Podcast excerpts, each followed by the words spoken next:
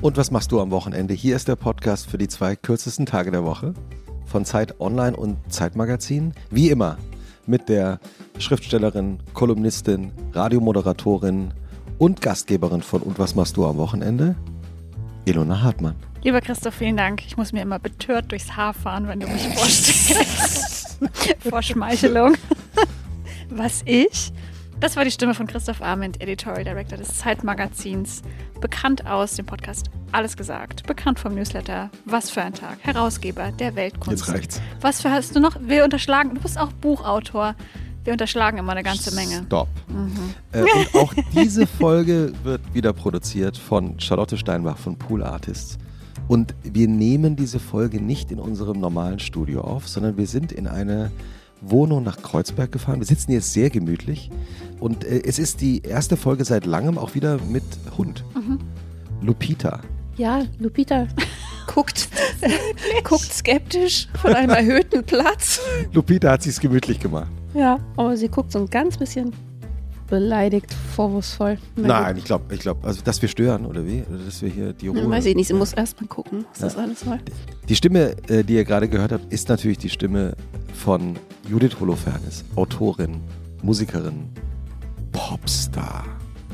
Seit über 20 Jahren in Deutschland, Österreich, Schweiz so bekannt, dass sie jetzt unter anderem auch ein fantastisches Buch über ihr Leben geschrieben hat und über den Umgang mit dem, was sie so in den letzten 20 Jahren erlebt hat. Und wir freuen uns sehr, dass wir hier sein dürfen. Herzlich willkommen, Judith Holofernes. Ich freue mich sehr.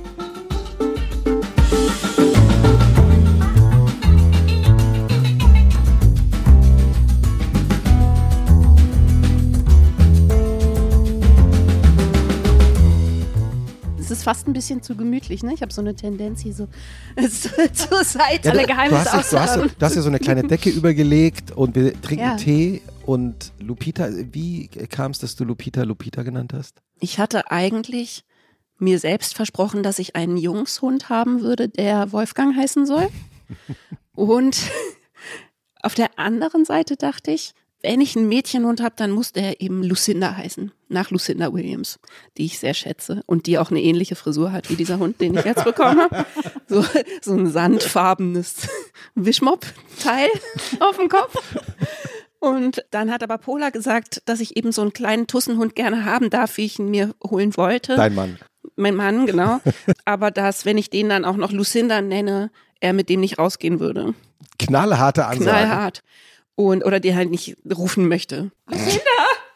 Lass das! Und dann habe ich gedacht, dann nenne ich den Hund Lupita, weil Lupita in meinem Gehirn und meinem begrenzten Spanisch auch noch kleiner Wolf heißen müsste. Also kleiner Wolfgang, dachte ich. Sehr süß. Und- Lupita. Und, und, und Lupita hat sich jetzt auf den höchsten Ort des Sofas gesetzt, nämlich auf ein Kissen und hat sie es total gemütlich gemacht. Ja. Und sie muss natürlich dabei sein, weil sie eigentlich sozusagen die fleischgewordene Antwort darauf ist, was ich am Wochenende mache. Warum? Perfekt. Weil ich eigentlich mit Lupita in den Wald fahre und Da hat sie gleich halt, die Ohren gespitzt beim Begriff Wald. halt Wald. Gehen wir in den Wald? Ah, noch, Nö, jetzt nicht mehr. Keine Bewegung. Augenzwinkern. Kannst mich doch nicht verarschen. Warum- Geh doch nicht in den Wald. Äh, Welche Art Ja. von Wald liebt Lupita besonders? Also Lupita flippt sowieso im Wald total aus und das ist wirklich das Allerbeste an unseren Waldausflügen, ist, dass die sofort, die ist so selbstbespaßend. Also die rennt dann sofort los und rennt eigentlich die ganze Zeit vor und zurück, so den gleichen, ne, macht so fünfmal die Strecke, die wir machen. Und vor allem spielt sie immer mit Pinien. Wie heißen die Pinien? Tanzapfen. Tanzapfen? sind- ja. Ja. Mhm. Also die wirft sie sich dann so selber hin und her und braucht uns überhaupt nicht mehr. Und deswegen kann man sagen, sie liebt jeden Wald, aber es muss halt ein Pinienwald oder so. Ein, ein Nadel, Nadelwald. Nadelwald sein, genau. Ja. Ja, sie will eigentlich in Italien leben. Ja, Verständlich. Ja, wollen wir das nicht Genau. alle? Verstehen, verstehe ich gut. Wir sitzen hier so bequem auf dem Sofa und trinken Tee. Um uns herum stehen ganz viele Musikinstrumente. Also Ja. Gitarren, da ist ein Banjo zu sehen. Ähm, Ukulelen, noch ja. ein Nöcher. sind das eure oder deine Instrumente, mit denen du schreibst und aufgetreten bist? Meine, ja. Mhm. Wie, Also, wie viele hast du? Also ich habe, ich glaube, gar nicht alle gesehen. ähm, Das so ähm, also das, was da drüben so beeindruckend aussieht, dieser Stapel an Gitarrencases, mhm, das sind tatsächlich nur die Cases. mhm. Und die Gitarren dazu sind im Studio. Die darf Pola gerade ausleihen, der produziert ne, Mhm. andere KünstlerInnen. Und deswegen habe ich auch ganz viele von den Instrumenten, die eigentlich in diesen hübschen Cases drin wären im Studio. Aber, also das da ist zum Beispiel eine Dobro-Lele, eine Metall-Ukulele. Die sieht so super Mhm, aus. Die macht auch Das klingt total guten Sound. badass. Ja, Wie- die wie ist klingt die? Dobro-Lele. Naja, ich kann es mal. Warte. ja. Soll ich, Soll ich dein Mikro kann das halten? Mikrofon Also ich kurz halten? kann, die ist natürlich jetzt nicht gestimmt, ja, aber einfach der Sound an sich ist so. Also, Ah. ähm, die scheppert halt ordentlich dadurch, Ja. ne? Also sie hat total, die ist total laut und hat ein bisschen so einen Steel Drum Sound. Und an der Wand hängt eine, das ist wirklich, da weiß man, man, man ist in der Wohnung eines Popstars, hängt eine sogenannte goldene Schallplatte von Wir sind Helden. Ja, Von welchem Album? Damit ich die nicht zu Hause äh, irgendwie entscheiden muss, wo man die seine Würde behaltend hinstellen kann. Viele hängen das ja auch dann aufs Klo. Genau, aber das ist aber halt auch besser. irgendwie schon so ein bisschen alt. Genau, ne? das kann irgendwie, ja. Deswegen finde ich es eigentlich viel besser, die hier so in der Arbeitswohnung hängen zu haben. Ja. Für welches Album ist das für das? Das ist Bring mich nach Hause. ja. Und die fand ich auch tatsächlich schön, weil die irgendwie so hübsch golden, dunkelgrün ist. Die hat hier so gut hingepasst. Haben die nicht irgendwie das Design, also ich habe das Gefühl, diese goldenen Schallplatten, die haben das Design so ab und zu mal so verändert. Das ist immer, eigentlich nehmen die immer Bezug auf das Album, um das es geht. Ach, Also ich wirklich? habe tatsächlich auch eine sehr hübsche zu Hause äh, für, von, äh, für von hier ein Blind, was dieses so Tim und Struppi-mäßige Comic-Design hatte. Und da haben sie uns tatsächlich die Charaktere einzeln in total groß.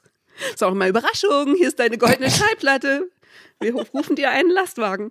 Aber die ist tatsächlich sehr hübsch. Also da hat jeder von uns hat eine einzelne bekommen mit seinem Comic. Mit der Comicfigur, mit ja, einem mit seiner selbst. Comicfigur, Ah, ist genau. ja cool. Aber man kennt doch auch diese einfach so hinter Glas auf schwarz. Ach so. So ein bisschen Stanni. Ja, Vielleicht, das wenn man, wäre ein bisschen wenn man sehr lahm. viele hat oder so, weiß ich So nicht. hier, ach komm, ich weiß nicht, wie man, wie man das auch im Rap vielleicht dann löst, dass man einfach so ein bisschen. Nein, unsere waren immer sehr schön. Und damals wurden ja auch noch Millionen von Schallplatten verkauft. Ja. Und CDs. Mhm. Also als Also wir, damals, in den 2000ern. Genau, damals. Das war schon nicht mehr so krass, wie es mal gewesen war. Ne? Also wir sind sozusagen in so eine letzte Hochzeit reingeboren, wo man auf jeden Fall irgendwie noch Platten verkauft hat. Aber halt auch schon alle immer gesagt haben, hahaha, wenn ihr zehn Jahre früher dran gewesen wärt. So. Ich weiß es auch deshalb, weil ich in der Vorbereitung auf unser Gespräch heute unser allererstes Interview nochmal nachgelesen habe und bin selber natürlich ein bisschen erschrocken, weil ich dann gesehen habe, das Datum, da stand irgendwie 2003. Ich dachte, das kann eigentlich nicht sein, dass das vor 20 Jahren war. War ich noch so klein. Noch Aber auch damals hattest du schon 1,2 Millionen Platten verkauft. Also das äh, Schluck, Ja, ja. genau. Äh, Kommen wir gleich später nochmal. Wenn ihr übrigens Gästewünsche habt, Gästinnenwünsche, Lob, Kritik, schreibt uns bitte auch, wo und wie ihr unseren Podcast hört. Einfach an wochenende.zeit.de. Beginnt auch diese Folge, Judith, mit der literarischen Einführung der eine der beiden Schriftstellerinnen hier im Raum in dein Wochenende. Ilona Hartmann hat nämlich bei Mondschein und Kerzenlicht mit Füllfederhalter in ihre schwarze Lederkladde, die sie jetzt gerade vor sich äh, aufs Knie gelegt hat, die von innen beleuchtet ist, Mhm. äh, recherchiert und literarisch aufgeschrieben, wie dein Wochenende wohl aussieht. Und anschließend reden wir darüber. Das ist immer der besonders äh, köstliche Moment, wo ich einer anderen Person, die auch schreibt, was vorlese, was ich geschrieben habe.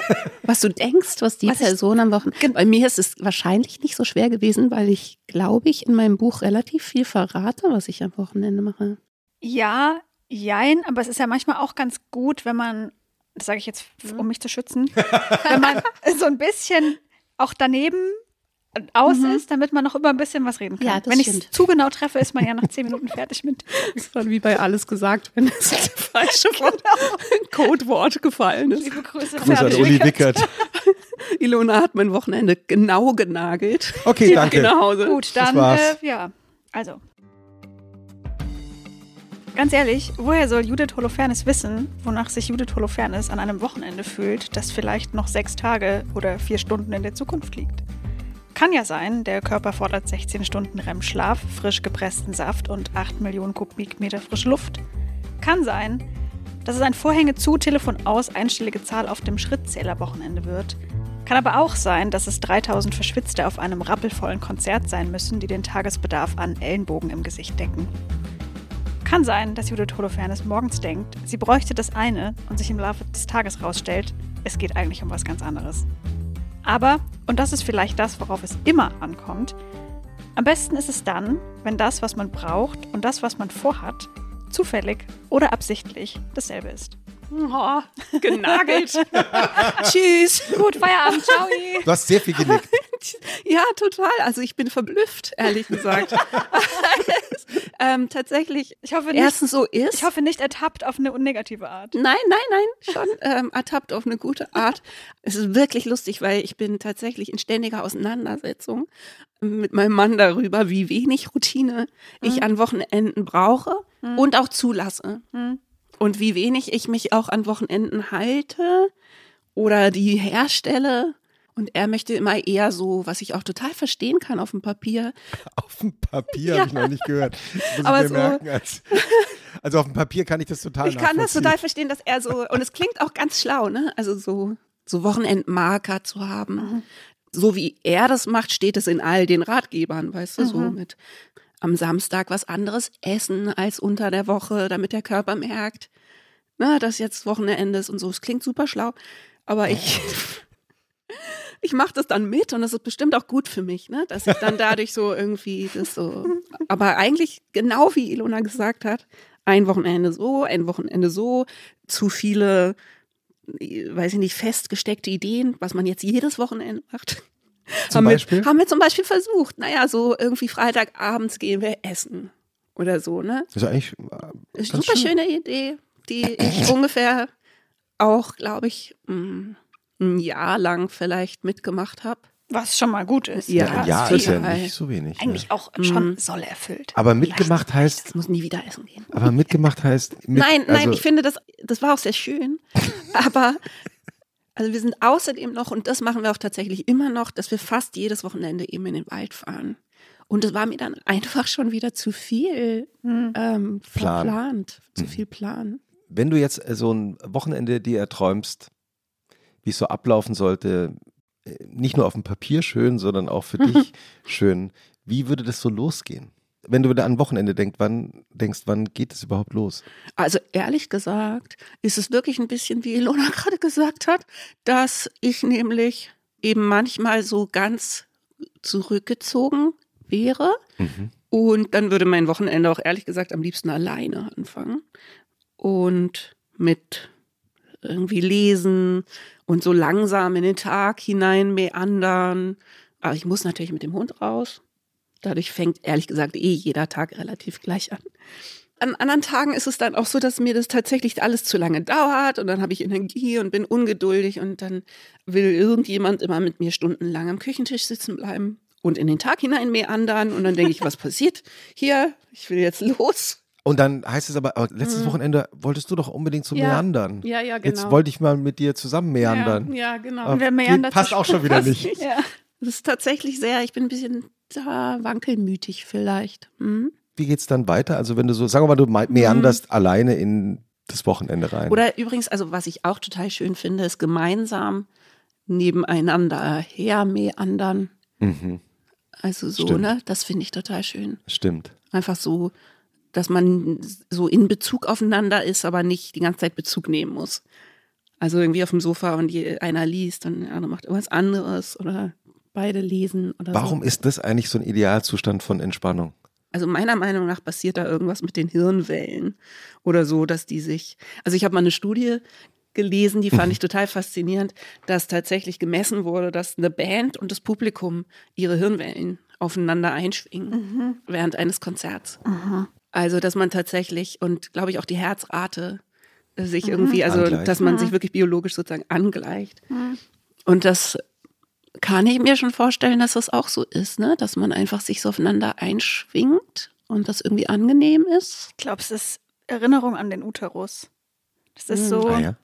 Meine Theorie ist, das ist deswegen schön, weil man, Dr. Hartmann. jetzt pass auf, jetzt kommt meine Fachanalyse, ähm, weil man abgegrenzt verbunden ist. Also jeder Ja. macht seins. Äh? Man ist als, als Embryo im Bauch der Mutter, macht da seine Sache, aber ist ja gleichzeitig Teil voneinander. ja, Aha. und auch abhängig Und das, voneinander. Ja. genau, und also man schwingt, glaube ich, schon so auf der gleichen Wellenlänge, aber Aha. wenn beide, keine Ahnung, Kopfhörer aufhaben oder so, Mhm. ist ja total angenehmes sich selber sein Mhm. mit einer anderen Person.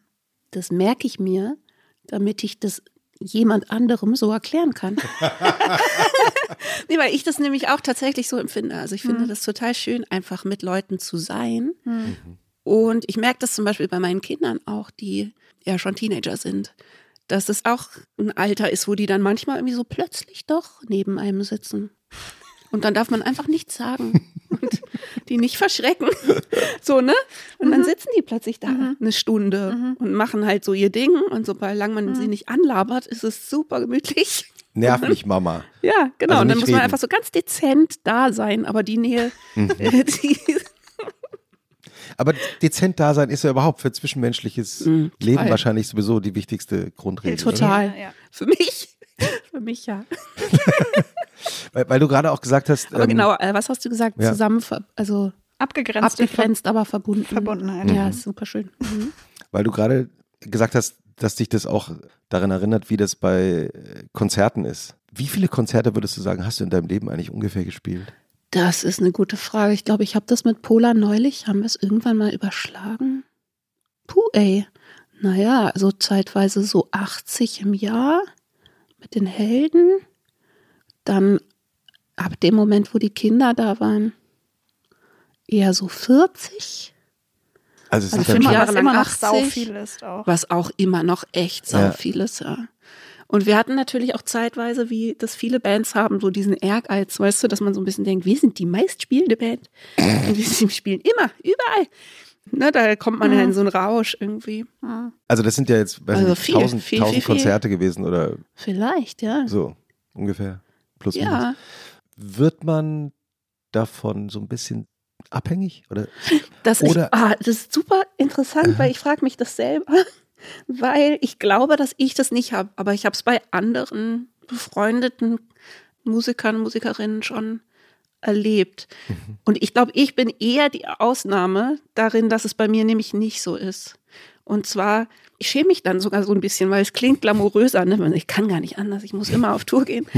Und ich habe das wirklich immer total geliebt und auch total genossen und ich stehe total gerne auf der Bühne. Aber bei mir war es immer schon so, dass wenn ich das gerade nicht mache, dann ist das irgendwie weg. Also ich finde es fast ein bisschen komisch. Weil ich wurde das immer gefragt, auch als wir mit den Helden aufgehört haben, ne, waren die ersten Interviews waren immer irgendwie, und vermisst du es schon? Na, schwer auszuhalten und so, ne? Und dann denke ich immer, äh, Könnte aber auch sein, dass, ihr, dass du eine Überdosis hattest. Also, dass ihr Hm. so viel und so jung, so viel unterwegs warst, dass du irgendwann gedacht hast, also, dass man irgendwann spürt, ich brauche Ja. das jetzt nicht mehr. Oder war das von Anfang an so? es ist auf jeden Fall gut abgedeckt. Ne? Also ich hab, und ich weiß, ich habe ja einen Song geschrieben, wenn es passiert, wo ich gesagt habe, ich will da sein, wenn es passiert. Und ich will, und das war wirklich, ich war da sehr bewusst. Also habe sozusagen sehr absichtlich die Augen aufgemacht und das Herz aufgemacht und so, ne? Und stand auf diesen krassen Bühnen und habe irgendwie gesagt, so, jetzt guckst du aber richtig hin. So, ne? Und nimmst es voll wahr. Und vielleicht war das dadurch gründlicher irgendwie versorgt. Hm. Weil es war mein Jugendtraum, ne? Ich wollte nichts anderes. Also war total eindeutig, dass ich das irgendwie machen möchte. Aber es macht doch dann total Sinn, Mhm. wenn man, also wenn du die Zeit in der Zeit total aufgemacht hast, Mhm. kannst du danach auch total zumachen. Vielleicht. Verlustfrei, also oder reuefrei. Ja, also klar, es ist eher so, dass ich manchmal, also jetzt habe ich ja zum Beispiel diese Stimmprobleme und kann irgendwie gar nicht mehr auftreten, wo ich eher so ein Gefühl habe, das ist schwer zu beschreiben, aber so irgendeine Verpflichtung nicht wahrnehmen zu können. Aber das klingt so negativ, so ist es auch nicht, aber dass ich einfach denke, ist es nicht schade, wenn ich das nie wieder machen kann? Na klar. ne? Mhm. Aber nicht so sehr für mich. Ganz, oder, also es ist irgendwie so ein bisschen schräg. Es ist, ist nicht so, als würde ich es jetzt akut vermissen. Und Stimmprobleme heißt, weil du sprichst ja jetzt, während wir miteinander ja, aber man hört es ein bisschen auch, oder? Ich klinge manchmal so ein bisschen wie in der Pubertät. Ein bisschen wie in der Pubertät. Ich glaube, das hörst vor allem du selbst. Ähm, es ist sehr viel besser. Es ist sehr viel besser geworden. Ich habe unglaublich ausdauernd Stimmtherapie gemacht.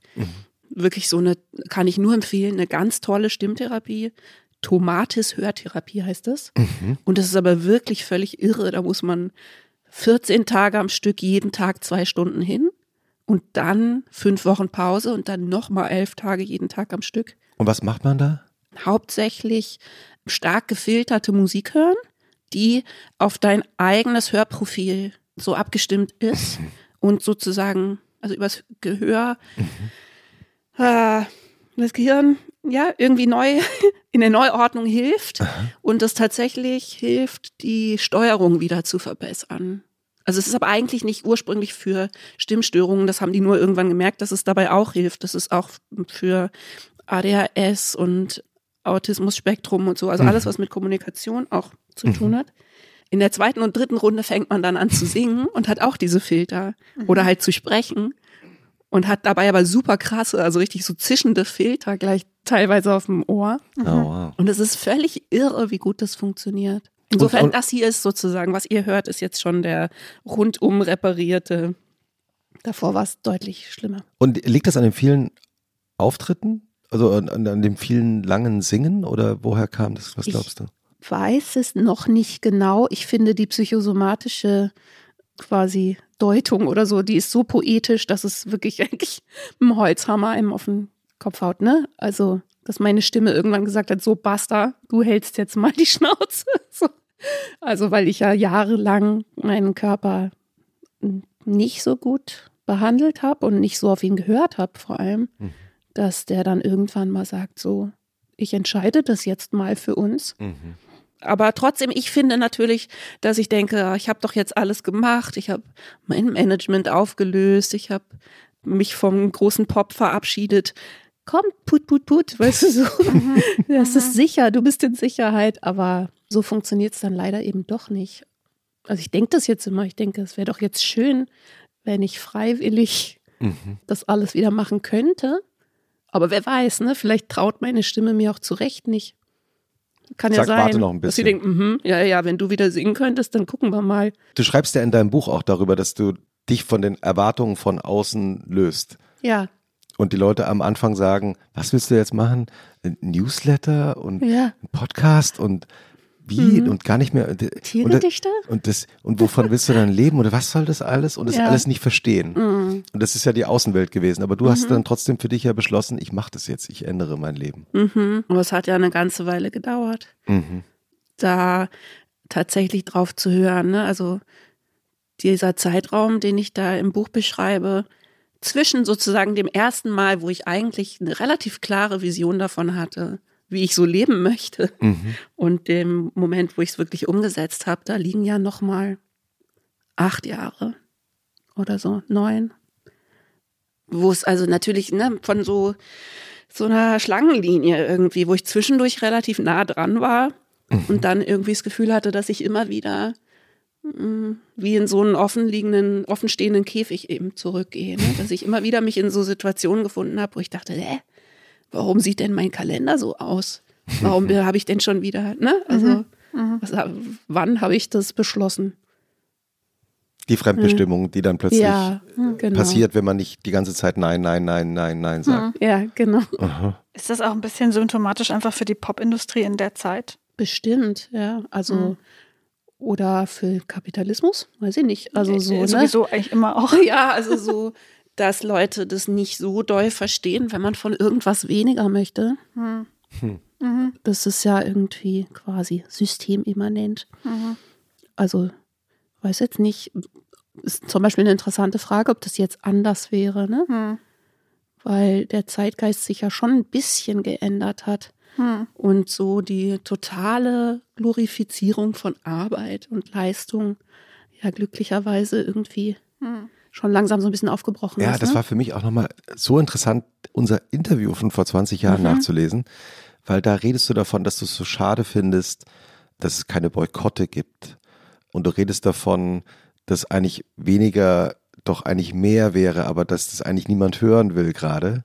Und wenn man das heute liest, denkt man das, als ob du so ein Gefühl dafür gehabt hättest, ohne es zu wissen, Aha. was da so auf uns zukommt. Jetzt meine jetzt nicht die Pandemie Ja. an sich, aber sozusagen so ein verändertes Lebensgefühl, da steckt schon wahnsinnig viel drin von dem, worüber wir heute reden. Witzig. Genau, also ich habe das Gefühl, dass viele von den Themen, die mich damals interessiert haben, mich interessieren die immer noch. Mhm. Also eben, ich habe mich immer dafür interessiert, wie Arbeit funktioniert und vor allem wie nicht. So, Mhm. ne? Also für eben diese Fetischisierung von Vollbeschäftigung und so. Das hat mich immer schon total interessiert, auch in meinem Studium. Und es ist lustig, weil damals wurde ich dann in Interviews immer gefragt, ob ich meine Generation irgendwie politikverdrossen fände. Es war damals das Thema, ne? Es war ah, nee, politikverdrossen und so. Und ich habe immer schon gesagt, warte mal ab, so ungefähr. Mhm. Und irgendwie, dass ich das nicht fühle. Und außerdem, dass ich immer das Gefühl hatte, dass die Leute, wenn, dann mutlos sind, weil sie eben keine Selbstwirksamkeit spüren, so, ne? Weil sie Mhm. äh, ja einfach in so eine Schreckstarre verfallen. Und jetzt zumindest in den letzten Jahren kann man ja irgendwie nicht sagen, dass die Jugend so besonders schreckstarr gewesen wäre. Nee, kann man nicht Und sagen. ich finde das, ich beobachte das mit großer Freude. Hoffe, dass es so bleibt, ne? Mhm. Also, dass sie jetzt nicht, dass das jetzt nicht zu viel zu verkraften ist, noch mit Krieg und so, ne? Also, dass dann nicht die Schreckstarre doch wieder gewinnt.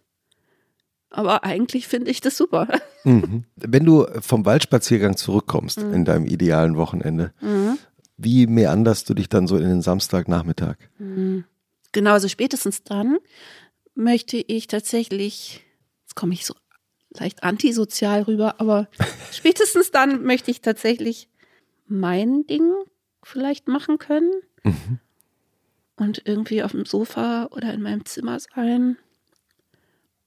Oder aber, na, da bin ich dann eigentlich auch so relativ offen, eigentlich, wenn dann jemand kommt von den Kindern und irgendwas mit mir gucken möchte oder so, dann mache ich auch das, aber dann möchte ich keinen Plan mehr haben. Und so, ich glaube, das Schönste, was ich so in der letzten Zeit wiederentdeckt habe, ist Comics lesen, weil ich irgendwie im Zug dieser Buchveröffentlichung natürlich auch aufgrund meiner Begeisterungsfähigkeit bin ich so ein bisschen in diesen Zirkel reingekommen, ne, wo man ganz viele Bücher geschenkt bekommt. Und dann hatte ich einen riesigen Bücherstapel und fand das auch total toll. Aber bin so ein bisschen da reingekippt, dass man dann so halbberuflich liest. Und das ist für jemanden, der so gerne liest, wie ich das tue, dann auch ein Verlust, ne? wenn es dann plötzlich so ist, ah, ich muss noch das Buch von dem und dem lesen. Und dann habe ich irgendwann als Gegengift sozusagen gesagt, ich kaufe mir wieder Comics, also Graphic Novels, weil das so eindeutig ne, überhaupt nicht zweckgebunden ist. Und welche Graphic Novels empfiehlst du uns? Das letzte, was ich gelesen habe, warte, ich muss kurz nachdenken, von Riyad Satuf, der Araber von morgen. Das ist großartig, das sind sechs Bände und das ist eben auch Memoir, was eh mein Lieblingsgenre ist. Also ich habe auch in Büchern immer in den letzten Jahren sehr gerne so Lebensgeschichten gelesen. Mhm. Und das war die perfekte Verbindung von Comic und Lebensgeschichte. Eine völlig abstruse Kindheitserzählung von einem syrischen Jungen, der strohblond geboren wird wegen französischer Mutter und dann der Vater aber ihn erst, also erst die ganze Familie nach, am Anfang sind sie in Syrien, dann sind sie später in Saudi-Arabien. Ja, also der Vater hat, ist so hingezogen zu starken Führern. Das heißt, sie ziehen eigentlich immer dahin, wo gerade der Führer am stärksten ist. Das verträgt sich so mittelgut mit der französischen Mutter und so. Also es ist eine wahnsinnig tolle Geschichte. Klingt Total schön und aber auch unheimlich interessant, weil man natürlich politisch und so ne, unheimlich viel lernt über hm, die Zeit 70er, 80er, 90er dann später. Du hast ja als Mhm. Kind ja schon Comics gelesen, oder? Ja, Was waren deine Kindercomics? Asterix habe ich geliebt, Mhm. hab ich alle. Dann später Hast du ein Lieblingsband von Asterix? Ja, ich glaube, also ungeschlagen finde ich die Normannen mit dem Hund, weil, weil- also Hund halt auch wieder, ne? Da ist dieser riesige Hund, so ein dänisch, so eine dänische Dogge, kommt darin vor und die allererste Seite ist eigentlich nur weiß, wo halt alles im Nebel ist und Erik und seine Mannen eben mit dieser dänischen Dogge irgendwie in Amerika andocken, docken, docken. Andocken. Und du siehst immer nur die Sprechblasen in dem weißen Nebel und es ist immer Jaul mit so überall so Strichen durch. Und dann sagen die Platzmöpsen und der andere sagt, lass ihn doch. Aber überall sind so Striche durch, ne? lass ihn doch. Er, er ist doch noch so klein. Und dann sieht man den Hund halt und der ist natürlich eine dänische Dogge, nicht so klein. Der ist sehr schön. Und äh, Korsika finde ich auch toll, weil die Korsinnen so toll sind, die immer, die nichts sagen und dann der Mann des Hauses immer sagt, hör auf mit den Fremden zu flirten. Wie, sahen die Wochenenden deiner Kindheit eigentlich aus? Ich meine, du hast ja, bist ja in West-Berlin geboren, bist aber auch als Kind irgendwann nach Freiburg gezogen mit deiner Mutter. Ja, mit sechs. Mhm. Also bin da schon eingeschult worden. Ich habe ganz viel gelesen, grenzwertig viel. Also meine Mutter war die einzige Person, die das nicht problematisiert hat. also es war, glaube ich, bei mir so ein bisschen so wie heute mit Kindern und Computerspielen, ne? Sie muss doch mal raus. Sie muss doch mal irgendwas anderes machen. Wie man es macht, macht man es falsch. Sie ne? muss doch mal mit den anderen Kindern, ja, genau.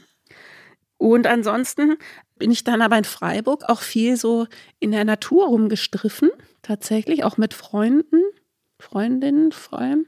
Und habe mir so sehr fantasievolle Spiele ausgedacht, Ah, die ja? mir dann teilweise auch Ärger eingebracht haben. Also da kann ich mich noch dran erinnern, dass irgendwann dann die kleine Susanne von nebenan oder so nicht mehr mit mir spielen durfte, weil ich, glaube ich, Zaubertrank gekocht hatte.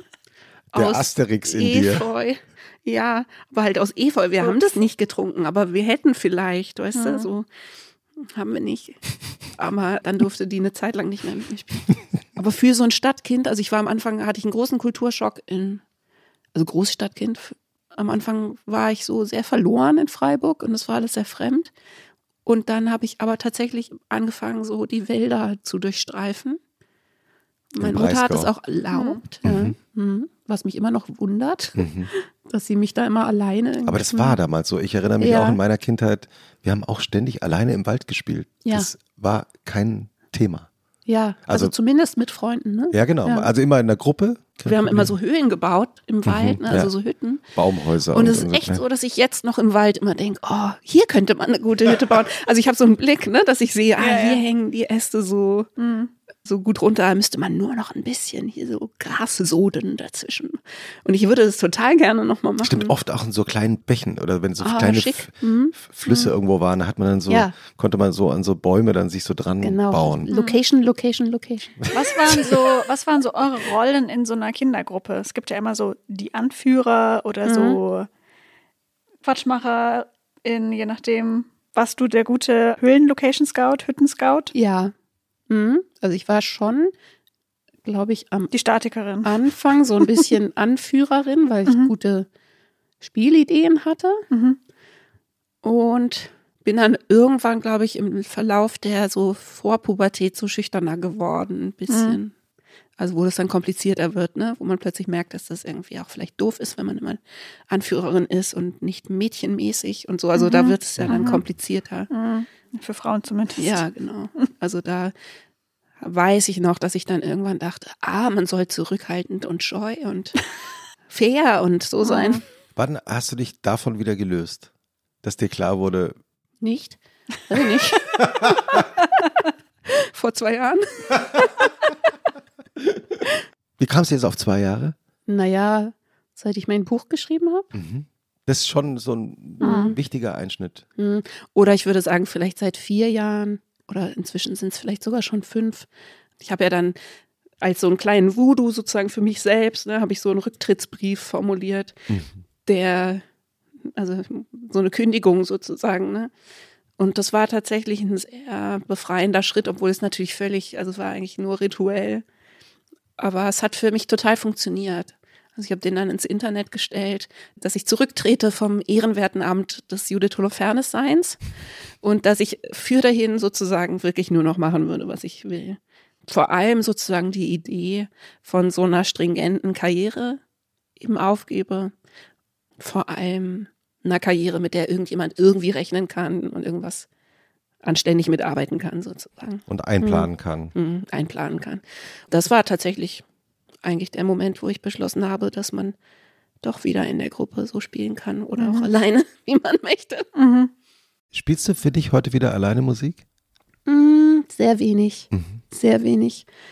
Also es war dann tatsächlich eine Zeit lang so, dass ich wie so ein bisschen so Liebeskummer hatte mit der Musik. Und das ist jetzt Gott sei Dank wieder vorbei.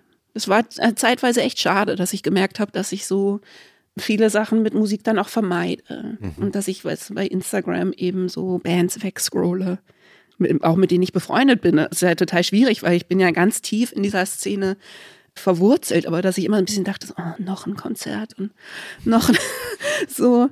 Aschaffenburg, ähm, was war das denn? War da? Ja, genau, Aschaffenburg, was war das denn? Und wenn du da mal auf der anderen Seite warst, weißt du, dann ist das auch so, kriegt das sowas wahnsinnig Redundantes. Und auf der anderen Seite wollte ich aber auch nicht bitter sein. Und mhm. ich weiß noch, als ich angefangen habe mit Musik machen, dass ich ältere quasi Musiker, also vor allem Musiker, getroffen habe, wo ich dann so ganz enttäuscht war oder wo es mich so unangenehm berührt hat, ne, weil man so merkt, die sind irgendwie so abgegessen. Mhm. Und das habe ich tatsächlich immer als, als Warnlampe sozusagen im Augenwinkel gehabt, dass ich dachte, das will ich auf keinen Fall, dass mir das passiert. Ich kann es inzwischen eben total gut verstehen, weil das mhm. ja ein mhm. Business ist, was dich eben halt wirklich ganz schön bitter machen kann.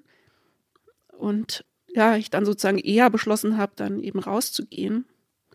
Ja, und jetzt hat sich dieser Liebeskummer irgendwie erholt. Also ich höre wieder total viel Musik. Was hörst du gerade? Im Moment höre ich ganz viel Instrumentalmusik und so Musik in Sprachen, die ich nicht wirklich verstehe, weil ich tatsächlich zum Schreiben Musik höre. Und aber das nicht geht, wenn ich die Texte verstehe, weil es mich dann halt zu sehr ablenkt irgendwie. Und was Machst hörst du das du auch? Ja, tatsächlich. Also ich kann auch gut so, so dummi Techno hören. Ja, okay. So mhm. ein bisschen was Stumpfes oder halt. Ja. Ähm, da sind wir wieder bei den Gehirnströmen übrigens. Das mhm. macht nämlich auch so, das hat so einen Effekt, ne? Mhm. Wie Wahrscheinlich wie so White, White Noise. Noise. genau. Ja, genau. Mhm. Oder so, ja. weiß ich nicht, wie heißen diese Compilations, Habibi Funk oder sowas. Ah ja, okay. Wo ich auch ja. nicht Wo du nicht hinhören musst. Ja. Genau, ja. Genau, und ich habe da so eine Playlist, da ist Tina Riwen drauf, eine afrikanische Band, wunderschön und Girls in Airports, kennt ihr die? Ja. Ah, oh, die sind so toll. Die sind, das ist super toll zum Arbeiten. Mhm. Das ist halt ah, wahnsinnig schön. Also da ist gar kein Text und dann noch Kruang Bin. Mhm. Die haben so manchmal ein bisschen Text, aber der ist mir so ein bisschen egal, ne? Das mhm. ist so hippige, ja. hippige Lupe. Mhm. Ja. Und sonst zum Mitsingen, also ich bin irgendwie total froh über TikTok. Also ich habe selber keins, aber dadurch kommt halt irgendwie aus den Telefonen meiner Kinder jetzt immer dauernd irgendwelche Musik, die ich ihnen vor drei Jahren versucht habe, verzweifelt nahezubringen. Und dann habe ich immer so meine Chance, weißt du, dass ich denke, ja, Kate Bush, warte kurz. so. Die kenne ich noch von früher. warte, warte, die hat noch andere Lieder und dann hast du sie schon längst wieder verloren. Aber ich habe halt Kate Bush wieder auf dem Schirm und höre dann mhm. zwei Tage lang Kate Bush. Oder neulich kam meine Tochter plötzlich mit Starman von oh. David Bowie und David Bowie ist halt eins meiner großen, großen Idole. Und dann habe ich wieder drei Tage lang halt nur Bowie gehört. Toll. So. Du hast ja kurz bevor wir angefangen haben aufzuzeichnen, noch kurz gefragt, habt ihr eigentlich mal eine Liste bekommen, die ich mal zusammengestellt habe, die aber weder Elona noch ich jemals ich war gesehen hatten. gefragt worden, aber ich, ich mache jetzt nicht freiwillig so strebermäßig eine Liste.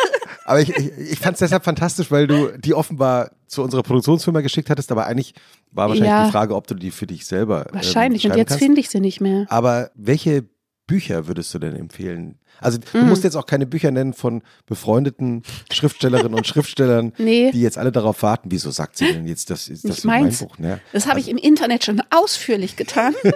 nee, tatsächlich vielleicht Graphic Novels, weil das sonst so wenig vorkommt. Mhm. Mhm. Eben die, also Riyad Satuf. Ja. Alles von Riyad Satuf. Gibt es nämlich noch mehr. Mhm. bin ich jetzt noch so am Nachforschen.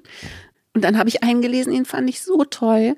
Es war eine Neuauflage dieses Jahr. Ich dachte, ich entdecke das so, aber das ist schon eine Weile alt. Von Alison Bechtel, die ah, ja. Erfinderin des, des Bechtel-Tests. Mhm. Ne? Und zwar Fun Home heißt es. Mhm. Weiß nicht, ob es auf Deutsch erschienen ist. Ja, ist Und es, glaube ich. Fun Home, Vor ein paar Jahren. Ja, ja. Fun Home ist die Abkürzung von Funeral Home.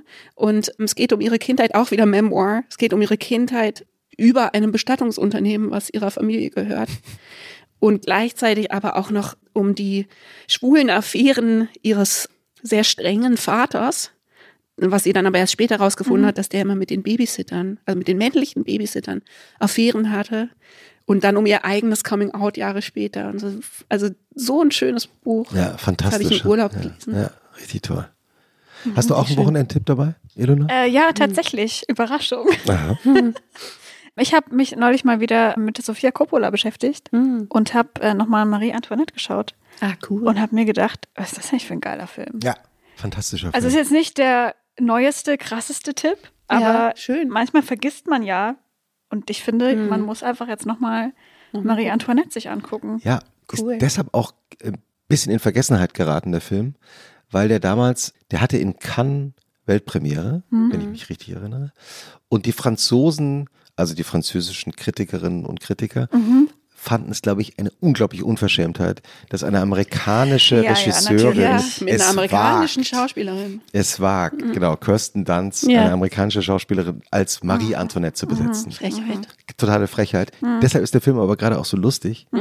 Oder und wenn ich mich richtig erinnere, gibt es dann immer auch so diese Gegenwartseinbrüche, weil die tragen doch dann irgendwann auch Chucks. Irgendwie sieht man dann mal die Chucks und der Soundtrack ist auch irgendwie total geil mit irgendwie The Cure und Susie and the Banshees und Phoenix und so weiter. Also Geil. das hat einen total, Ich glaube, ich habe den nicht gesehen. ja, hat einen total super. geilen der ist auch, ich glaube, auch nicht so ein großer Erfolg gewesen, weil, aber völlig ungerechtfertigt. Also an Lost in Translation wird der wahrscheinlich nicht rangekommen sein, Mhm. so vom Erfolg her. Aber mir ist dann auch mal aufgefallen, dass tatsächlich so 90 Prozent meiner Persönlichkeit ich um diesen Film herum aufgebaut Ja? habe. Dann danach. Wie Weil cool. Der war total prägend. Also Ja? Ähm, da meinte auch dann neulich ein Freund zu mir, ja, Leute wie Ilona, das waren die Leute, die den früher viel geguckt haben. also ich glaube, es gibt so einen Schlag Mensch, die irgendwie da raus entstanden sind. Ich habe Sophia Coppola mal in einem Backstage getroffen. Weil sie ja mit Bei dem, Phoenix. Ja, weil Phoenix, genau. Weil ihr wir Freund, mit, weil wir Mann. Mit, weil, genau, weil inzwischen Mann ja der Sänger von Phoenix ist. Thomas Maas. Ilona kriegt Ich Gänsehaut. habe mein, ich habe ähm, Ja. Sophia Coppola related Shirt an. Ich musste mich gerade noch mal versichern, ob Dass es du das das richtige ist, Shirt Es anhast. ist es. Es Toll. ist. Inwiefern ist es Sophia Coppola Ich habe das so oft an und ich habe die Story noch nie related? erzählt. Also Sorry man, für den Anglizismus. Sind da Filmbilder drauf? das sind ja, das sind so Screenshots von so Monster Trucks. Geil. Und Sophia Coppola hatte in den 90ern eine Sendung, ich glaube auf MTV, Stimmt. die hieß. High, High Octane. ja. Und das war so eine Echt? Mischung, wo sie, also eine Mischung aus diesen Monster Truck Rennen, also da sind natürlich noch so mehr drauf. Das sieht hier total wild aus. Diese Monster Truck Rennen und zwischendurch so random Interviews mit Prominenten. Also auf einmal Schnitt, Naomi Campbell sagt irgendwas Lustiges. Dann wieder. Zu Monster Trucks oder einfach nur Nee, so? auf random. Einfach nur so, Ja. hey, liebe Grüße. Und dann gibt es so ein Interview immer in so einer Seitenstraße und keine Ahnung, irgendwer von den Ramones sitzt halt da und erzählt einen Schwang aus seiner Jugend. Und zwischendurch dann wieder Sophia Coppola mit ihrer Freundin, die ein bisschen so Paris Hilton in cool mäßig. Nicole Richie Team Ah, ja. sind. Ja. Und es ist total wild. Irre. Niemand weiß davon. Man, man kann auch- sich das auf YouTube Ja, aber anschauen. schon. Hat man auch total vergessen, weil man heute sieht man immer Sofia Coppola als die große Regisseurin, die seit 20 Jahren Mhm. Tolle einen Filme großen. Kinofilm nach Ja. dem anderen macht. In Wahrheit hat die ja mit sich selbst und mit ihrer eigenen Rolle über Jahrzehnte gerungen. Die war ja, Ja, so als Nepo-Baby. weil die arm, die war ja eines der ersten Mhm. äh, wirklich Nepo-Babys und das arme Mädchen ist ja in Paten 3, Ja. hat die ja mitgespielt von ihrem Vater. Und hat so ganz wahnsinnig schlechte Kritiken bekommen. Exakt. Und ganz fies. Also als, Ganz als fies, kleines Mädchen so in der Öffentlichkeit so äh, Vernichtend, ja. vernichtend behandelt zu werden. Und ich glaube, der hat auch, die hat echt gebraucht, Die dass hat, sie ja, ihre ich glaube, die Rolle hat einfach sich hat. da so, äh, ja, so weirde Ausflüge gemacht, Ja. um halt sich zu finden. Und diese High Octane war halt so ein. Von wegen weirde Ausflüge und Sophia Coppola. Ich habe noch einen geilen Wochenendtipp. Voll spät zur Party, aber wir haben What We Do in the Shadows geguckt in den letzten Wochen. Jetzt sind wir leider fertig, aber nicht den Film. Also es gibt einen Film von Taika Waititi, der auch toll ist, aber es gibt auch eine Serie von Taika Waititi mit anderem Cast über so eine Vampir-WG, die in New Jersey stranden. Und eigentlich hatten sie den Auftrag, die neue Welt zu unterjochen und ähm, zu einem Vampirstaat zu machen. Und das ist ein Re- Reality-Format, also die werden von einem Kamerateam begleitet, was sie manchmal aus Versehen aufessen, manchmal. und dann muss irgendjemand ersetzt werden, aber die wohnen da in so einer WG und haben es nicht so weit geschafft und dann kriegt das Vampiric Council das mit, dass sie ihren Auftrag nicht so toll ausgeführt. Also wirklich absolut großartige Serie, so ein toller Cast, also super Comedy-mäßig alle dabei, die dabei sein müssen. Und das ist so lustig und es gibt eine Folge mit einem Gastauftritt von Sofia Coppola und ähm, und ihr Mann, die ich nicht spoilern kann, wenn ihr es noch nicht gesehen Ja, habt, aber die ist sehr, die ist spektakulär. Ist ein sehr, Sehr kurzer gut. Auftritt. Freue ich mich jetzt schon sehr drauf. Ja, nicht gesehen. Gibt es eigentlich bei euch eine Essensroutine am Wochenende? Also Mhm. Also wenn ich das verwalten würde, gäbe es überhaupt keine Routinen jemals in unserem Leben. Aber dadurch, dass ich glücklicherweise hoch Oh, verheiratet bin, guck, da habe ich jetzt eine Erinnerung, dass ich was essen soll. Wirklich? Ernsthaft. Das ist eine Essenserinnerung. Ja, Was steht da drauf? Essen. Wie oft hast du die am Tag? Ähm, das habe ich neu, es ist ein Experiment, dreimal, Okay, damit du nicht vergisst zu essen. damit ich nicht vergesse zu essen und dann ganz wahnsinnig Hunger habe und Quatsch esse. Sehr gut. Das heißt, wir nähern uns ja auch schon dem Ende unserer Aufnahme. Das heißt, du kannst gleich auch was essen. Du willst, Warte kannst ja kurz. aber auch jetzt nee, Ich versuche jetzt nur den Reminder auszumachen. Na gut, sonst klingelt der gleich nochmal. Genau, also weil ich glücklicherweise verheiratet bin mit jemandem, der auch kochen kann, gibt es am Wochenende, das ist jetzt nicht gekocht, aber gibt es Brötchen, damit es halt anders ist als unter der Woche Mhm. und nach Brötchen riecht. Ne? Stimmt. Auch Ne? wichtig. Eigentlich ja, der, das ist, ist nämlich einer auch der dieser. Wochenendmarker, dass es so anders riecht. Und ich verstehe das total. Ich würde es nur selbst nie umsetzen. Ich finde es aber toll. Super. Nicht nur auf dem Papier. Ja. Und dann abends oft bestellt, weil Ja. keiner Bock hat, weil wir zum Beispiel aus dem Wald kommen. Man muss ja jetzt keine Marken nennen, aber welches Essen bestellt ihr euch da zurzeit am liebsten? Wir pendeln zwischen, wie das so ist bei Familien, ne? zwischen was wer so mag. Ich würde immer, ich würde eigentlich immer Thai bestellen, glaube ich, wenn es nach mir ginge. Und es werden aber auch Burger bestellt, was ein bisschen weniger mein Ding ist. Also es ist immer so ein bisschen so ein Ausgehandel. Schaut ihr dann auch, weil du vorhin das auch kurz erwähnt hast, Serien oder Filme auch zusammen? Ja, nur, oder fast nur. Neulich hat unser Sohn auch gesagt, ey, habt ihr eigentlich wirklich schon alles gesehen? Und wir so ganz beschämt, naja. Und dann meinte er so, wann habt ihr das denn gemacht? Und dann dachte ich, naja, seit du geboren wurdest, jeden Abend. also, als er Baby war, haben wir halt auf so einem Bounceball irgendwie komplett alle Staffeln von 24 geguckt und dann war es eigentlich unser Schicksal besiegelt. So, ne? Also wir, da, da hat ja genau die Ära des wahnsinnig guten Fernsehens einfach also angefangen. Und wir haben, glaube ich, also wirklich sind wir jetzt so in diesem Stadium, wo man dann halt auch irgendwelchen neuen Serien mal eine Chance gibt und dann manchmal merkt, dass die Quatsch sind und so, ne? Weil man nicht mehr nur die verbrieft großartigen Sachen gucken kann, weil man die alle schon hat.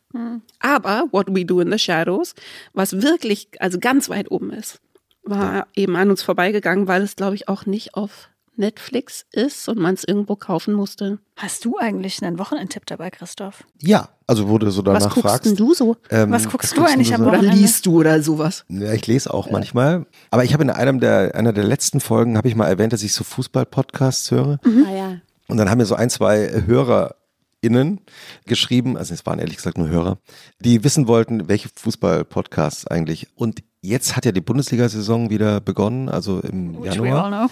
Die Männer-Fußball-Bundesliga. Und deshalb gibt's auch meinen Lieblings-Fußball-Podcast wieder. Den macht äh, Max Jakob Ost aus München. Ist eine kleine unabhängige Firma, werbefrei, wird nur von den Fans durchs freiwillige Sponsoring finanziert. Ich glaube auch durch ein bisschen Merch. Und der heißt Rasenfunk. Das ist wirklich ein absolutes Nerdformat, weil da sitzen dann immer zusammengeschaltet ungefähr drei Expertinnen und Experten und die besprechen den gesamten Fußball-Bundesliga-Spieltag Spiel für Spiel. Und das ist wirklich ganz toll. Also, ich, Ja. weil ich selber am Wochenende nicht immer dazu komme, alle Spiele anzuschauen. Ich kann auch wunderbar dazu einschlafen. Mhm. Die dann so sagen, Kann ja, in vorstellen. Augsburg, die Abwehr, die muss irgendwie ausgebaut werden und so. Mhm. Ähm, es beruhigt mich wahnsinnig, weil es natürlich auch, und das hat mich daran erinnert, was Judith vorhin mit den Graphic Novels und Comics erzählt hat. Weil es so eindeutig auch abgekoppelt ist von dem, was du arbeitest wahrscheinlich. Genau. Ne? Und ich glaube, das ist tatsächlich für Leute, die irgendwie in der Unterhaltung arbeiten, manchmal gar nicht so einfach, dass man Sachen findet, die man nicht dann immer Ja. wieder auf seine Arbeit oder auf irgendwas bezieht. Das ist wirklich sehr Ja. angenehm. Und, und der Max Jakob Ost hat eben auch einen fantastischen Reportage-Dokumentationspodcast gemacht. Der Elf Leben heißt über das Leben von Uli Hoeneß, dem Fußballmanager und Spieler. Das heißt deshalb auch Elf Leben, weil der Mann irgendwie zwei oder dreimal in seinem Leben tatsächlich dem Tod knapp entronnen ist. Hatte der nicht diese Flugzeugabstürze? Genau, Flugzeugabsturz und auch sonstige Lebenskrisen, die ja irgendwie sehr oft besprochen worden sind. Und aus diesem Podcast hat er jetzt ein Buch gemacht, das gerade erschienen ist und das ich gerade lese und das ich wirklich allen Menschen empfehlen kann, die sich für spannende Leben interessieren. Das heißt, aus Liebe zum Spiel Uli Hoeneß, das Geld und der deutsche Fußball. Und Oh, ähm, Mhm. Sind, ich weiß nicht, 400 Seiten, knapp 400 Seiten. Also ich weiß nicht, ob ich 400 Seiten mit Uli Hoeneß abhängen möchte, aber andererseits finde ich eben tatsächlich Lebensgeschichten auch immer besonders spannend, wenn es möglichst weit von mir weg ist. Und Fußball So. ist relativ weit weg von dir. oder? Ja, wir gucken viel. Ja? Ja, schon. Gibt Also es Fans im Haushalt? es gibt Fans im Haushalt und ich ähm, bin, weil ich ja als Mädchen so früh gelernt habe, wie man sich in eine Gruppe einfügt, ähm, dann da auch sehr Solidarisch. solidarisch. Genau. Welche Vereine werden so im, im Haushalt geschaut? Eigentlich haben sie sich jetzt gerade irgendwie, aber das ist ganz neu, haben sie sich irgendwie auf Hertha geeinigt. Aber es ist nicht so, es ist ein bisschen beweglich, weil ja Teenager im Spiel sind, ne? die dann auch noch manchmal ihre Meinung ändern. aber es wird viel um Lieblingsspieler gestritten und so. Habt ihr eigentlich so auch dann am Sonntagabend so eine gemeinsame Zeit, die ihr zusammen verbringt? Na, Pola und ich auf jeden Fall. Also wir gucken halt irgendwas. Und es ist lose. Die Kinder sind immer mal wieder überraschend dann doch dabei eben, ne? wie so scheues Wild, was so die Lichtung betritt. Aber nicht, dass wir es in irgendeiner Form erzwingen oder so. Wir haben ja auch eine Schlussfrage immer am Podcast, die Ilona gleich stellen wird. Ich habe nur gerade mal kurz rübergeschaut zu Lupita. Die hat nämlich kurz mal so ihre Augen aufgemacht, aber hat sich jetzt wieder ins Kissen vergraben. Ja, die schläft einfach die ganze Zeit. es ist Wochenende als Lebensprinzip. Ja, die ist aber, die ist auch so eine Podcast-Situation tatsächlich gewohnt, weil die bei meinen Podcast-Aufzeichnungen immer dabei ist. Die weiß irgendwie schon, dass das nichts Spannendes passiert für sie. Süß. Ein sogenannter Podcast-Hund. Ja, Du hast vorhin erzählt, dass du, also hast ja deinen eigenen Podcast schon erwähnt, ja. Dass du vor kurzem mal gedacht hast, ich muss mal wieder ein paar Folgen machen und festgestellt hast, oh, ich habe ein Jahr Pause. Mhm. ja ich habe ein Jahr Pause gemacht. Ist das, nicht, Beschämend. ist das nicht das beste Zeichen dafür, dass dein eigener Plan, Ja, dich von Vorstellungen von außen und absolut. Vorgaben zu lösen, voll aufgegangen ist? Ist voll aufgegangen. Ja, total. Ist wirklich, aber ja. Irgendwie, es war auch so ein bisschen, irgendwie war mein Equipment kaputt gegangen. Eins von meinen Headsets war kaputt gegangen. Dann habe ich einmal sogar mich zusammengerissen und versucht, es zur Reparatur zu bringen. Dann hat der Reparateur mich ausgelacht und gesagt, haha, können Sie ja mal versuchen einzuschicken. Und dann habe ich irgendwie ein Jahr lang keine Folge aufgenommen. Manchmal ist das ja auch so ein Geschenk der Technik. Das geht Ja. kaputt. Ah, Pau Ah, ja, Pause. Pause. Hm. Und Soll meine Pause Stimme war, sein. meine Stimme war halt auch nicht so stabil, Mhm. ne, dass ich dann Hm. jetzt mich nicht so berufen gefühlt habe, Hm. irgendwas vom Mikrofon zu machen. Und jetzt habe ich aber tatsächlich gerade wieder angefangen und es ist total schön. Also für mich auch, weil ich so, ich glaube auch über diese Stimmprobleme oder so, ich kann es noch nicht so benennen, aber glaube ich irgendwie noch gemerkt habe, wie ich das ein bisschen anders machen muss. Hm. Und dass ich kein Podcast-Host bin, sondern dass ich mich mit Leuten halt hinsetze und Gespräche führe. Und dass ich, ich hatte so ein bisschen so Ambitionen, weil bei mir ist es immer so, dass ich, ich kann relativ schnell, glaube ich, so Pattern erkennen. Also wenn ich bei Matze Hilscher im Podcast bin oder so, ne, dann merke ich, was er macht und finde das cool und merke, er hat einen richtigen Skill. Und dann denke ich aber sofort, so muss man das machen. So super vorbereitet. Ilona, unsere Schlussfrage. Entschuldigung, ich muss was einschieben noch. Mir ist gerade was eingefallen, nämlich ein ganz lustiger Antiproduktivitätsratgeber, Ah, der, Ah, vielleicht, der vielleicht auch hilfreich ist, zu, Mhm. passend zum Thema. Ja. Der ist von Katrin Passig und Sascha Lobo, glaube ich. Mhm. Die machen ja schon lange so, ich kenne die ganz Ja. lange aus dem Internet und die haben auch eben damals ein Buch zusammengeschrieben vor, ich weiß gar nicht mehr, 15 Jahren, ja, wir 10. haben zusammen die sogenannte zentrale Intelligenzagentur. Ja, gehabt. irgendwas war da so in the old times of Internet. Guck mal, Lupita ist aufgewacht. Old Times of Internet und schon Jetzt ist sie aufgewacht. jetzt gibt's Dinge zu regeln an der Haustür. Sie nähert sich der Produzentin. Charlotte schaut. Sie streckt sich, sie macht sich warm. Ist sie eigentlich irgendwas. frisch frisiert? Sie Die ist so frisch, geschoren, frisch- deswegen sieht sie so Ja. aus. Süß. Sie sieht dann immer aus wie so ein Ich glaube, Lupita checkt Hühnchen, gerade weil sie nochmal, so die Produktion dünn. gut Eigentlich ist sie so ganz puschelig, dann merkt man es nicht, weißt du, aber jetzt sieht sie echt aus wie. äh, Aber Ilona, was wolltest du eigentlich sagen? Hallo Lupita. Äh, genau, ich wollte sagen, dieses Buch von Katrin Passig und Sascha Lobo heißt Dinge geregelt kriegen ohne einen Funken Selbstdisziplin. Ja, toll. Und ähm, genau mein Ding. Genau, und aber eigentlich ist das, finde ich, oder für mich war das, als ich es damals gelesen habe, das war so zum Anfang meines Berufseinstiegs, weil ich eben auch vermeiden wollte, dass ich mich um Gottes Willen überarbeite. Ja, sehr gut. Ähm, war das das, sind diese jungen Leute, die sich die, Ja, die Arbeit extrem- nicht mehr so extrem beliebt bei- fetischisieren. extrem beliebt bei den ArbeitgeberInnen dieser Tage.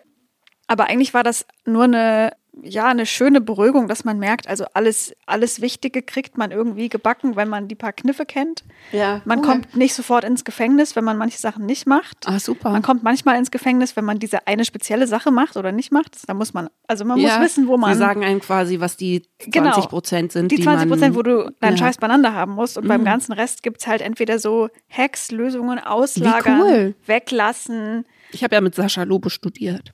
Ach, wirklich? Ja. Also, wo war denn das? Also ich habe abgebrochen ja. und er glaube ich nicht. An der, inzwischen heißt sie ja UDK. Und, Und- ja. Ähm, ja, cool, das kaufe ich mir. Ich Und gut. das äh, hat ge- irgendwie geholfen. klingt hilfreich. Ich, ich kann nur Ja. aus, äh, aus diesem Parallel-Podcast alles gesagt, wo wir äh, Sascha Lobo auch vor kurzem mal zu Gast hatten, Ja. äh, ergänzen, dass er genau über dieses Buch auch gesprochen hat Mhm. und gesagt, es war ein totaler Selbstbetrug, weil sie selber hatten überhaupt keine Ahnung, wie das Ah, ja? funktioniert, aber haben das sozusagen deshalb geschrieben und dachten, Ja. es muss auch andere Leute geben, so, Okay. wie es denen so geht wie uns selbst. Ja, Ja. sie haben quasi das Buch geschrieben, was sie selbst Was gebraucht Genau. genau. das soll, so soll man es doch machen. Ja. Super. Ja. Ja. Liebe Grüße. Ja, mir hat's geholfen. Liebe Grüße, Sascha. Jetzt die Schlussfrage. Ja. Liebe Judith, was findest du persönlich emotional schwerer zu ertragen? Den Sonntagnachmittag oder den Montagmorgen? Den Montagmorgen. Mhm. Also ich komme wirklich schlecht drauf, wenn es morgens noch dunkel ist. Mhm. Ich aufstehen muss und vor allem, wenn ich dann das irgendjemand anderem gegenüber enforcen muss. Das finde ich wirklich grausam, weil ich finde es einfach falsch. Ich finde es, äh, for the record, nichts daran gut und ich finde es nur falsch. Dann tatsächlich in der Rolle zu sein, irgendwelche Teenagerkinder aus dem Schlaf zu reißen, komme ich so schlecht drauf. Und montags und die sind ist ja es auch am nicht gut schlimmsten. drauf. Ja. Ja, und du bist aber die, die dann irgendwie sagen, muss jetzt aber aufstehen. Ich finde es, weißt du, so, äh, ja. Das heißt, so- Montagmorgen nicht meins im Okay. Januar, Februar. ja, das ist natürlich Mhm. auch besonders in Berlin oft depressiv. ja. äh, das Wetter. Wobei ich aus eigener Kindheitserinnerung sagen kann, als Kind, also als erwachsenes, ehemaliges Kind, erinnert man sich erstaunlich positiv dran, dass einen Eltern geweckt haben Ernsthaft? und gesagt stimmt. haben, äh, und denk ans Zähneputzen Ach und so. pass auf. Mhm. Und das ist, Hm. das nimmt man als Kind in der Zeit überhaupt nur als nervig wahr, aber im ja. Nachhinein sind es, habe hab ich erstaunlich oft so, fallen mir manchmal so Szenen ein. Aber bei Teenagern, ich weiß nicht, man weiß ja inzwischen auch, ne, es gibt jetzt irgendwie valide Studien dazu, was wir immer schon geahnt haben, dass wenn man einen Teenager morgens um sieben weckt, das tatsächlich biologisch das Äquivalent dazu ist, wenn man uns um vier wecken würde. Also von den Ja, natürlichen Rhythmen, die die haben. eine Ernsthaft, verstehst du es nicht ja. übertrieben oder so, Mhm. sondern es ist so, als würde man uns um vier aus dem Bett reißen. Und es gibt so Versuche in Amerika, in Amerika können die das ja immer vergleichen, weil sie so viele Bundesstaaten haben. Und da haben sie mal einen Bundesstaat ähm, quasi verglichen, der die Schule eine Stunde später angefangen hat. Und da sind all, also alle Sorgen, die man sich mit Teenagern machen kann, hat es dann sozusagen abgemildert. Also, weiß ich nicht, Teenage Pregnancies sind 30 Prozent runter, Selbstmorde sind also runter, Essstörungen sind runter, Angststörungen sind runter, alles. So, und das leuchtet mir total ein. Und wenn du dann aber die bist, die immer sagen musst, nee, ich bin's, die Staatsgewalt. Hm. Bevor jetzt dein Essenswecker sich meldet, Nee, den habe ich jetzt ausgekriegt, glaube ich. Ja. vielen Dank, dass wir hier bei dir zu Besuch sein durften. Eine Freude. Vielen und Dank. das Wochenende mit Lupita und dir genießen konnten. Hm. Vielen Dank, Judith Holofernes und ein schönes Wochenende. Euch auch vielen Dank. Euch auch ein schönes Wochenende. Tschüss. Tschüssi.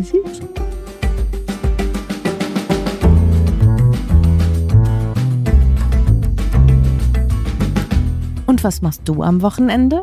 Ist ein Podcast von Zeitmagazin und Zeit Online, produziert von Pool Artists.